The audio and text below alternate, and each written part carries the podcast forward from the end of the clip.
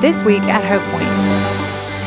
Purpose the Bible is point us to the Son of God, Jesus Christ, the only person, the only man who was ever perfectly courageous, perfectly loving, perfectly just, and who offered his sinless body on the cross so that we could be forgiven of not being loving, just, and courageous, so that he could indwell us, so that for the, our remaining days on earth, we would honor him, we would represent him to the world, we would wait for him in obedience, in courage and love and justice until he comes and makes all things new with a new heaven and a new earth.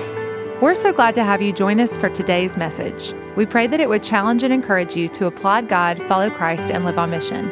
Let's listen to what Richard has to say to us from God's holy word.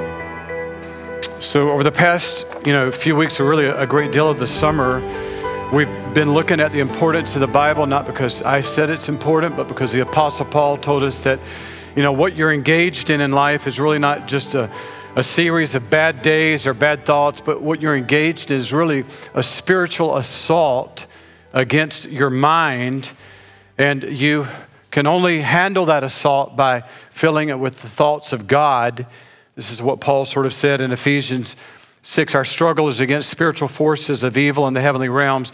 Therefore, put on the full armor of God, and one of the pieces of armor is the Bible. Take up the sword of the Spirit, which is the Word of God. Several weeks ago, I was here uh, on maybe I don't know, maybe a Thursday morning, Wednesday morning, I guess. Uh, and the, the students were returning from camp uh, Dylan students. And Dylan and I are wearing the same color shirt today, which is just wonderful. And um, so they walked into uh, the parking lot and they looked so dazed. I thought, you know, one of two things either they've been on drugs for five days or they have been at camp without sleep for five days. And the latter was the truth. But one of the students on the, on the way out showed me a, a copy of the Bible he had used maybe at camp, or maybe that's his Bible forever.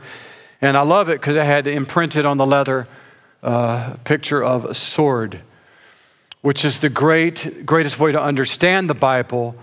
That through the promises and commands of the Bible, that's how we chop off the head of the one who slithers into our life and presents lies to us that cause us to doubt God and even disobey God. Some of you wonder why the Christian life is so difficult, is because you're going into battle with a pocket knife instead of a sword. One of my favorite memories of a wedding, I think around 12 years ago, I did for Gary and Stephanie. They both attended Wofford. We just love all of the students that God brings to us from all of the colleges here. Uh, but uh, they were at Wofford. He was a linebacker, and, and um, we. Um, did the wedding, and it's interesting that he gave all his groomsmen for being in the wedding, he gave them a sword. You know, instead of like a cheap little tacky letter opener that you often get when you're in somebody's wedding, gave them a sword in reference to the sword of the Spirit, telling his men, don't leave college without immersing yourself forever in the Word of God and the things that those men have faced, and he especially and Stephanie have faced they have faced only because of, of holding the Bible. Not, not, not just a, a casual acquaintance with the Bible, but deep, intimate acquaintance with the Bible, the kind that we saw a few weeks ago in Psalm 119. Oh, how I love your law. I meditate on it all day long. My eyes stay open through the watches of the night that I may meditate on your promises. So, ever since we've been looking at this aspect of spiritual armor, the Bible, it's been interesting for to have discussions with you all about how you read it. One man told me a few weeks ago that he, he reads 10 chapters every day. And uh, not 10 different chapters, but five. And then he rereads those five again. He said, I read five the first time, and then I sort of wake up, and then I reread them, then I understand really what they're about. That's how he meditates. I talked with um, a woman uh, just really uh, maybe a week and a half ago. Uh, she said that um, when she reads in the morning, she might find a Bible verse that in the course of her day, when she begins to doubt uh, and be discouraged about the things that she's facing in her life and her family's life, she says she may repeat that Bible verse 20 times in, in, in that day. That's, these are examples of, of what it means to meditate on Scripture. The Puritan pastor Thomas Watson said, The reason we come away so cold from reading the Word is because we do not warm ourselves at the fire of meditation. We felt just a little bit of cold this morning. I was out early this morning in our back patio just touching up, marking up my sermon. It just felt so good to be a little bit, feel a little cold. And we know real cold is coming, can't wait. It feels so good. To, cold days, cold nights, and you come in and you stand by the fire. And I, and I, I, tried to build Lisa a fire, just something I do, not bragging, build Lisa a fire every night, turning on the gas logs. And um, I love, I, I, really, I really love our gas logs when our grandson is there because I'll say, well, so I go, one, two, three, poof, and all of a sudden, you know, I got the remote, and they, and they turn on, and he just thinks I'm unbelievable. I could do that. But you know, when you're cold, you, you, you don't just pass by a fire, you get to stand by it and let it warm you up. Just rush quickly, the fires have no benefit to you. You can imagine if you somebody invited you over for somebody invited you over for for tea and you know they get they had some hot water in a cup and then they put a tea bag in it and put it in there for about three seconds and said, Here you go. And like it would, it would, it would mean nothing to you because it, it, it, you didn't let it seep, it didn't meditate, it didn't stay, it didn't pause in the, in the, in the water. And unfortunately, that's how many people read the Bible. They just got in this habit of saying, I got to read four chapters today, and they, they, they read four chapters and they're just flying instead of stopping and pausing and because I don't think they, maybe they don't understand that the purpose of all Bible reading is to increase your affection for God. That's the only reason He gave us the book. You're going to get a lot of information when you read it. But the purpose of all information is to increase affection, that you would love Him more, trust Him more, believe Him more, be persuaded to choose Him more over, over sin. The, the, the way that you know you're, you're reading the Bible is that you're, as your affections increase for Him, you're making adjustments in your, in your life. Uh, the affection leads to the adjustments. And it doesn't matter whether you read five chapters a day or five verses a day, is it increasing my affection for God? Now, two weeks ago, when I brought up this concept of meditation, I had some, uh, some college students um, ask me if I would say a little bit more about meditation. Because, you know, it could be like, mm, that kind what, what do I, how, really, they really want, how do I meditate? And so, really, I'd like to thank the studio audience for submitting questions. And this whole sermon is in response to that single question. And this is how I have grown in meditation, biblical meditation through the years. And again, I want to tell you, as I'll tell you a zillion times today, everything I'm telling you today is on the sermon notes page of of, uh, on, of the website for today. So, so I'm going to say that again. So enjoy, because I'm talking fast.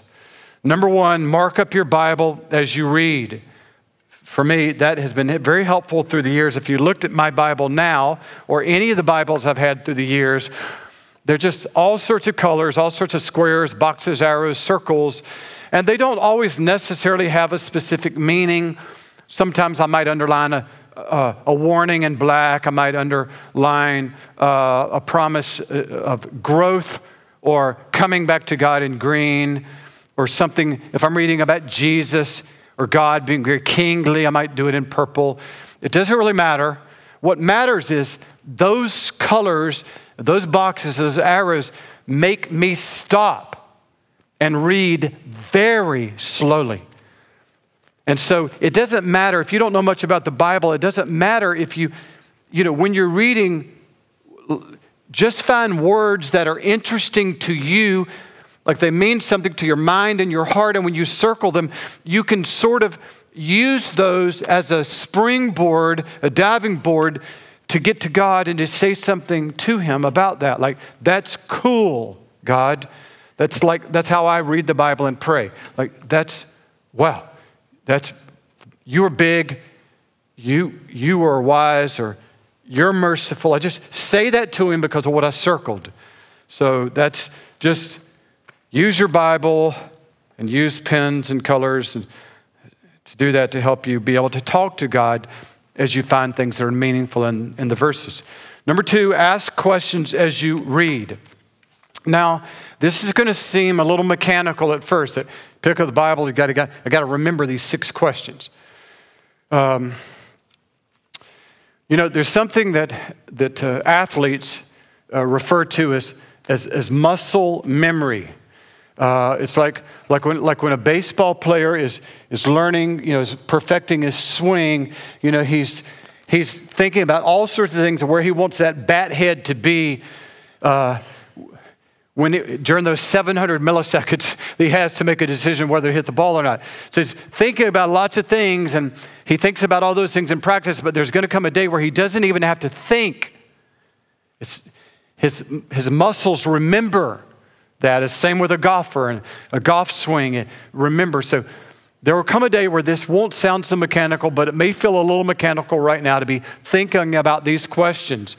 Now, before I give the questions, special announcement for the type A people. Every help that Richard mentions today is included in the sermon notes section of the website. So don't freak out if he talks faster than you can write. So I, I probably have uploaded I didn't upload it. I wrote them, but I don't know how to get them to the website. That's what Dean does, among so many other things. But so we got five documents that I mentioned here today, and they're all on the sermon notes. Uh, so, so if you don't, get, I'm going to fly through these questions. They're there, I promise, on the website.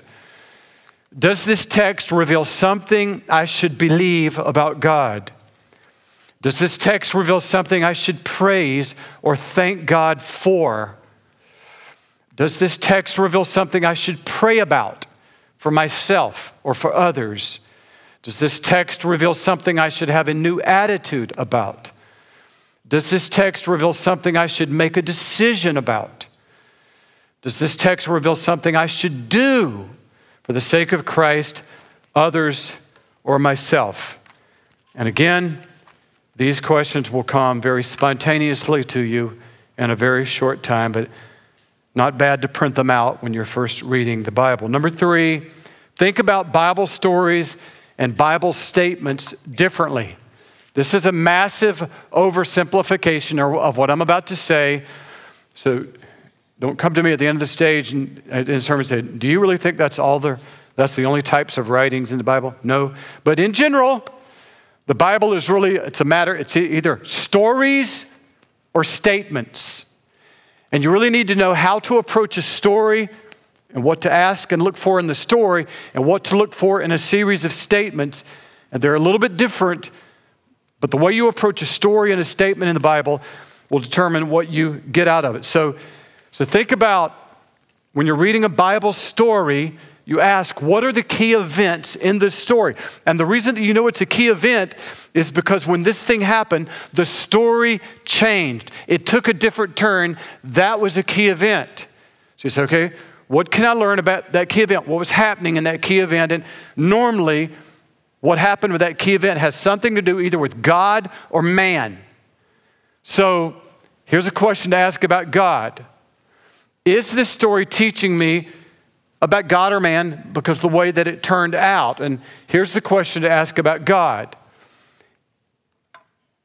Is this key event that happened in this story, is it teaching me something about God's character and his purposes and the ways that he acts in our life? So we won't be surprised by the ways he acts in our life. So most questions about God, I can learn about his character, his purposes for my life. What should I do?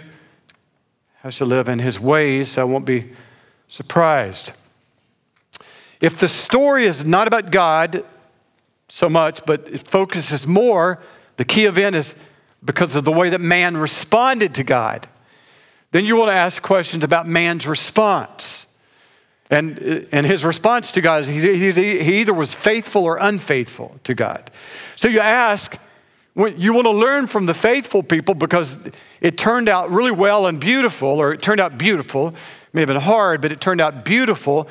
So you want to ask questions about what does faithfulness to God look like in, in that person, that, that man or woman that responded to God? What does unfaithfulness look like, and how does that turn out? So I want to ask about faithfulness, faithful people, or unfaithful people. So those are sort of how you approach um, stories in the Bible. But the other half of the Bible is statements. And there are ways to really enjoy statements um, in, in the Bible. So when you, you read, like, like in the New Testament, you know, like where we've been lately in Ephesians, a bunch of statements. So when you're reading statements in the Bible, let's say you're going to read four or five statements together, you just look for key words in those statements. And a lot of times those words will be because they're repeated. Or it's a key word because if you took that word out, the whole sentence falls apart. Like it's no fun. It has no meaning and loses its oomph because you took that word out. That would be a key word. So when you're looking for statements, then the, you know, the first thing you're always asking about a statement is the what of the statement. What is it telling me? Is what is this? What am I reading? Is this a command? Is this a warning? Is this a promise? So you always start, like when you're reading, the what. I'm just amazed. I don't want to sound critical. I'm just amazed of how many, because when you're reading the Bible, you don't go looking for you know, the what of what you wish was there. You just, what is there? I'm just amazed of how many guys teach the Bible and they may say things that are true or something, like they may say something that's right, but it's, it's not in the text. So the what is, I'm looking at what has God said, not what I want him to say or wish he had said. And the what is often a command, a promise, or warning. And then, in addition to the what, there are other friends, and these are all your best friends when you're reading statements what, why, how, when, and where. You learn how to ask these questions when reading the statements portion of the Bible, and it's amazing how much will just come to life uh, like a command. Let's say, What is this? Oh, that's a command. So that's the what. Then you can ask, like, why? Why should I obey this command? If you ask that question, why, and look around in the neighborhood of right after or before the what, you'll find the why. Why should I obey this command? It's right there. The answer is this is what happens. This is the blessing that comes from obeying that command. Uh, or if it's a promise, like, oh, what? What is this? Oh, it's a promise uh, when should I obey this promise? It'll be right there, right, right close by. It'll say, like, when you're afraid, when you're tempted, when you're uncertain. It'll be right there. So, those are very, very helpful. So, let me just give you a quick example of how this looks in the passage that we'll look at next week on that final piece of armor prayer. So let me just read it Next week is the sermon. This is sort of like you know, how you think about it. Ephesians 6:18, and pray in the Spirit on all occasions with all kinds of prayers and requests. With this in mind, be alert and always keep on praying for all the Lord's people. Pray also for me that whenever I speak, words may be given me that I will fearlessly make known the mystery of the gospel. So I got to do the same thing you do. You know, like, what is this about? I ask the what. Well, I'm looking at, wow, prayer is mentioned there. I'm looking at these words that's mentioned all the time prayer, prayer. And then I look at, there's one other, I think. You know, obviously, oh, pray. Okay, so I'm reading statements and I'm looking for words that are repeated. I got four on prayer. This thing must be about prayer. That's less. So it didn't matter, like, if, if I'm preaching this, I can't preach a sermon on we ought to do good. That's a good thing to say someday, but not from here. This is, you ought to pray. This is about, that's what this is about. This is the what. So, so it's about prayer, and this is a little unfair, but not that hard. When I read that over and over again, I know the what, and I'm looking for this. I'm looking for all the commands that are there, and there's really there's three of them. You say, this is what you want to look for. What am I commanded to do? And if you could do that this afternoon, he says it three times, three different commands. Pray, pray for all the Lord's people, and pray for those who teach you. Just that's in there. So that's what I got to say next week. I don't have a choice. That's the what. But then when you come back to that, and then you start asking, so we know the what is pray. So then you say, how do I pray? And we're going to see next week, you pray by praying in the Spirit. That's, that's the, that's by, I got that by asking how. How do I pray? In the Spirit. Say, what does that mean? Come back next week. uh, then I, am asking my question, my friends. I give my friends. Remember my how, when, when, why, and where. So then I ask when. When should I pray? And I look all occasions. So that just tells me, like, God really sees the normal Christian life as having lots of praying, all occasions. Talk more about that next week. And then I might ask, why? Why should I pray? You know, why? And I'm, for me, I'll just find this. Uh, here, when I ask why of this text, why pray? So that your preacher will not be a coward. So your preacher will not give into depression and quit. So your preacher will have words that thrill your heart about Jesus. Why pray? So you just get that by just asking questions, and the text becomes alive.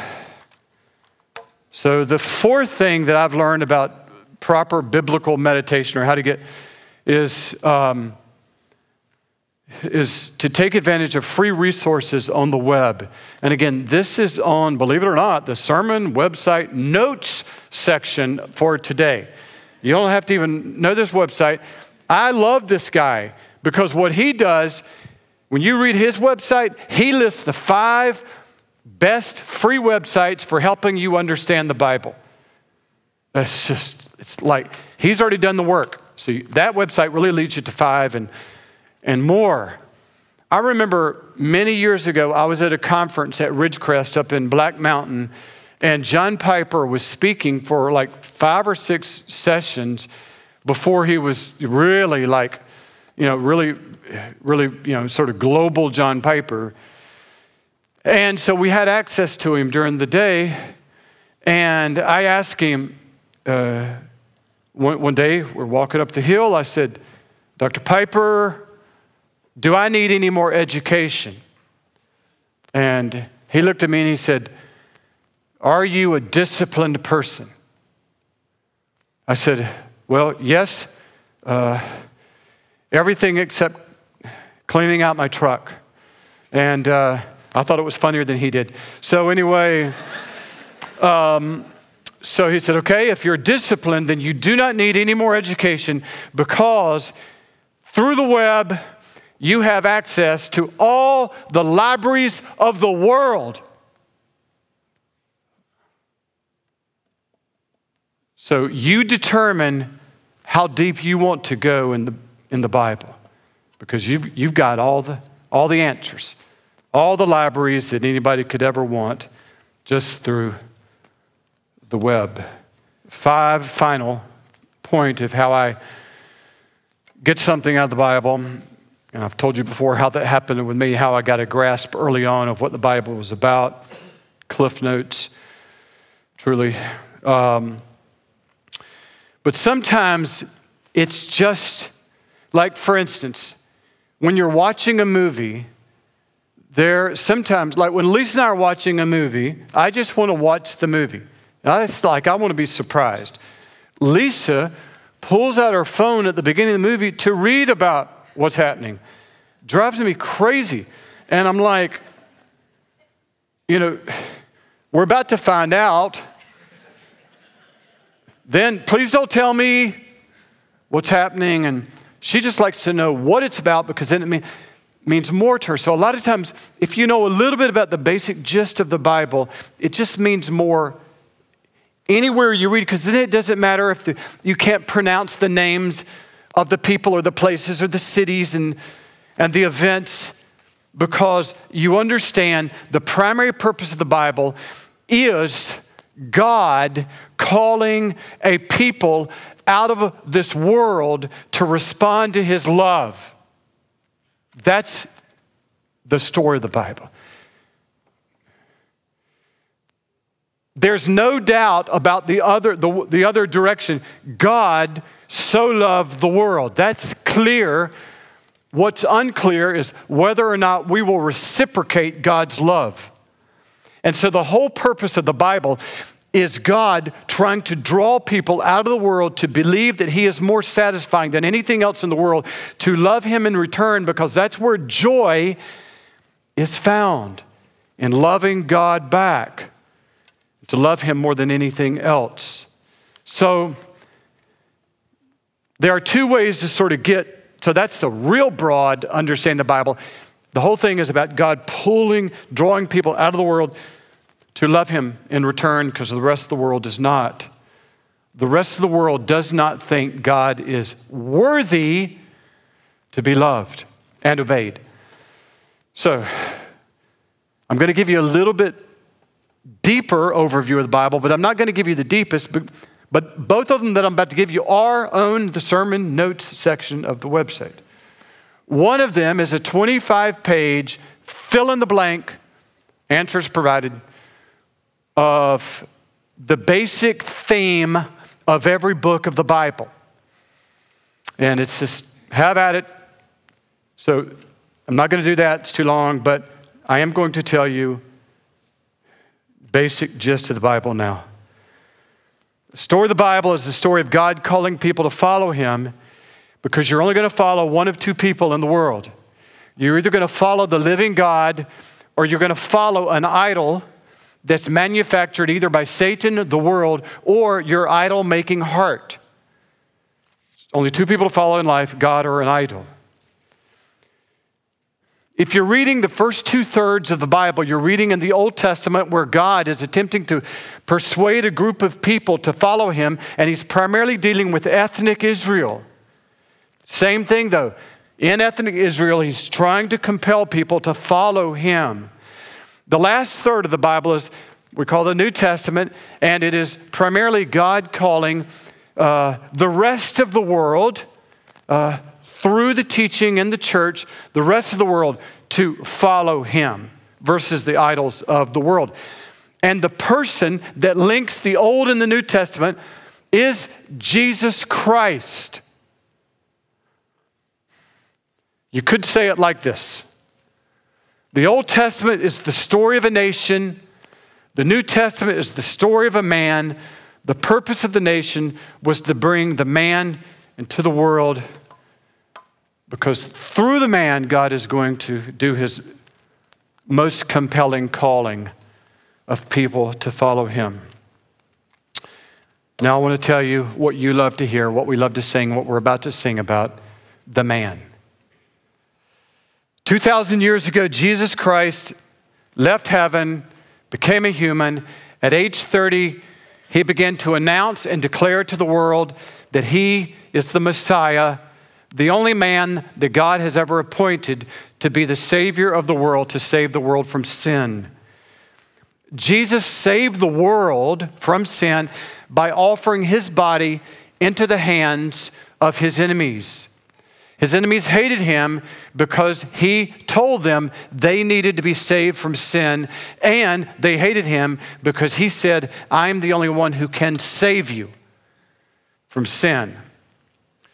So they crucified him. This was the plan of God because when Jesus suffered on the cross in his dying body, God placed all of the sins of the world, and Jesus offered his body as a sacrifice so that everyone's sins in this room who believes in Christ would be forgiven because they were punished in Christ. Jesus proved that all of his claims to be the Messiah were trustworthy because he rose from the dead, and he's the one and only person who has ever risen from the dead, never to die again. So, the purpose of all that God has done in the Bible is to point to the life, death, and resurrection of Jesus. That's why the Bible was written, and no other reason. Three years ago, there was a baptism service at one of the, uh, one of the fastest growing false churches in the States, in, in the world, really. And uh, it was a baptism service, and I didn't see all of the people that were baptized, but the ones that I did see, when they were asked by the pastor, Why are you being baptized? It wasn't about Jesus dying on the cross for their sins. There were odd answers. This is the oddest. The pastor asked, Why are you being baptized? Then the woman speaks Hi, I'm Crystal. I just know that God is calling me to be a warrior for his animal kingdom and that I'm to lead an army of angels to protect animals across the world, and I know I can't do it without God. So that's why she's being baptized. And to that comment, the pastor responded to the church Give Crystal a round of applause. That's amazing. Nope. I'll tell you what is amazing is that pastor did not understand that the main purpose of baptism is to celebrate the main person of the Bible who solved the main problem in the world sin.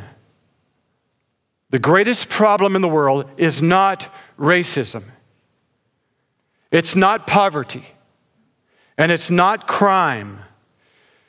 The greatest problem in the world is that we who have been created by God and have our very next breath from God do not believe that God is worthy of our devotion and obedience.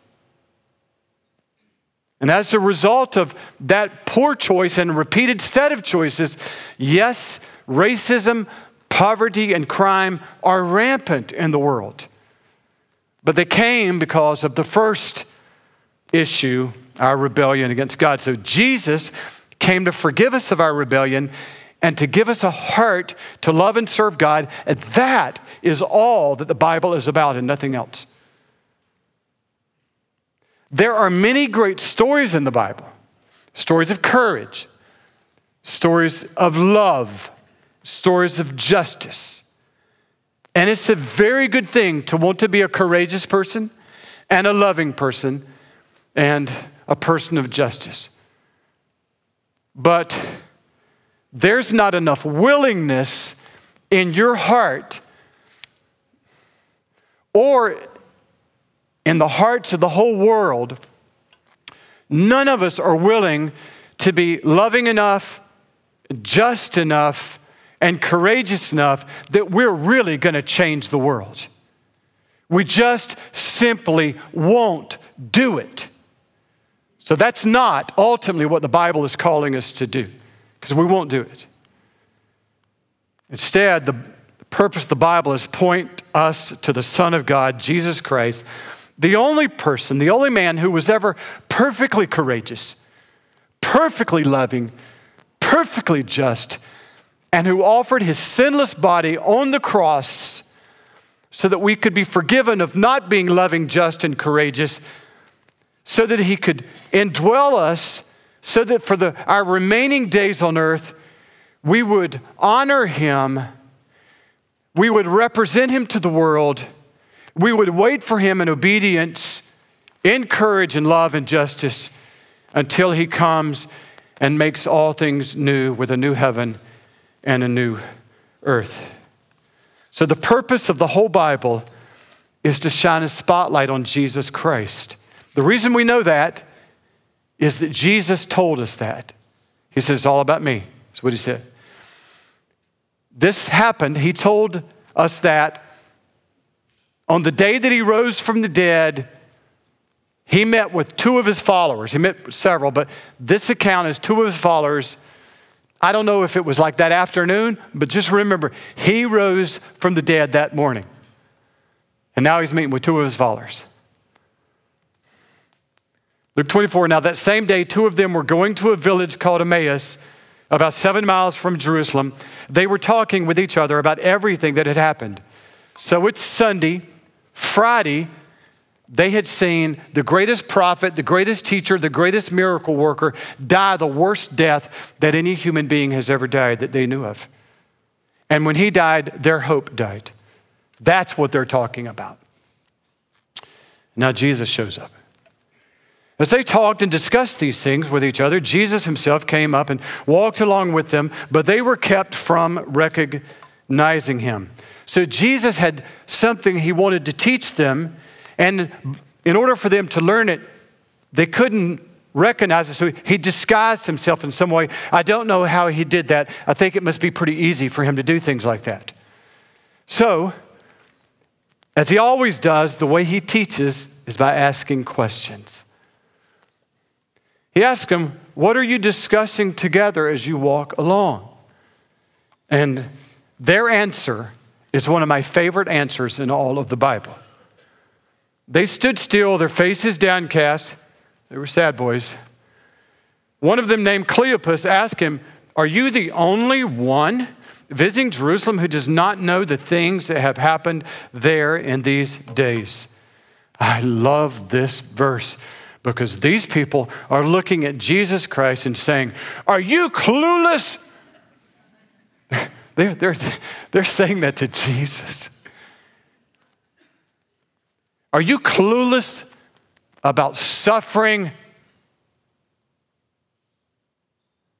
Are you clueless about what we're going through? Are you clueless about now what has happened in all the world because of this? Or are you clueless? Have you ever said that to God? You ever said that to God where like he's standing right next to you as he promised, I will never leave you nor forsake you.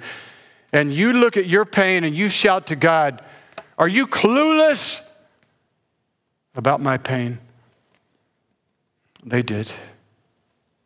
Well, then Jesus teaches them by again asking them a question What things? What you talk about? So they tell him, well, we're talking about Jesus of Nazareth. He was a prophet, powerful in word and deed before God and all the people. The chief priests and our rulers handed him over to be sentenced to death, and they crucified him.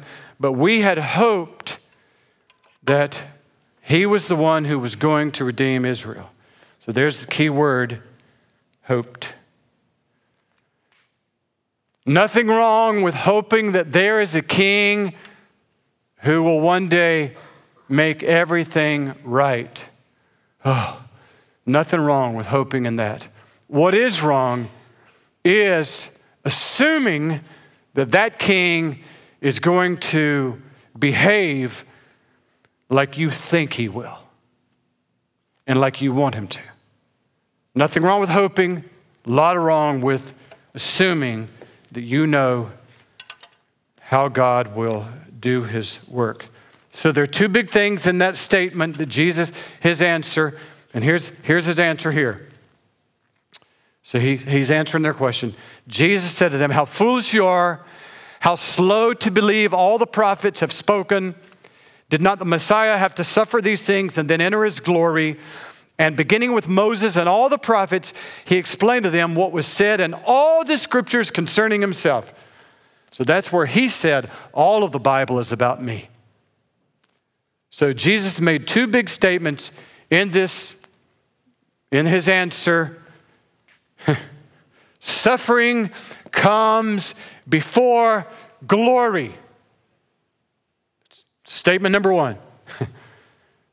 You've missed that as a disciple. Suffering comes before glory. Second thing he said is from the beginning, God has had a plan, and he's told us through all the writings of Scripture that through the suffering and the triumph of the Son of God, that's how God is going to bring hope to the world. In other words, Jesus said, Everything in the Bible is about me. And until you understand that everything in the Bible is about Jesus, you'll never understand the Bible. So let me close with this Jesus. He's the Word of God in the beginning, through whom God said, Let there be light. He is Noah's ark that protects us from the flood of God's wrath. He is a substitute lamb that spared Isaac his life and will spare our, our life as well. He is the rock that quenched the thirst of Israel and satisfies the longings of every person on earth. He is Joshua who leads us to the promised land when Moses' laws could not get us there. He is mighty David whose life is blameless and whose kingdom is unending. He is the slaughtered lamb in Isaiah whose wounds bring us healing and life. He's the Son of God who stands in the fire with Daniel's friends and prevents the fires of hell from hurting us. He is the loving husband in Hosea who pursues his unfaithful wife. The whole Bible is about Jesus. Everything is about him because everything you need is found in Jesus. We hope you've enjoyed this podcast from Hope Point Church in Spartanburg, South Carolina. If you would like to learn more about us or give to this ministry, please go to our website at hopepoint.org. We hope you can join us again next week.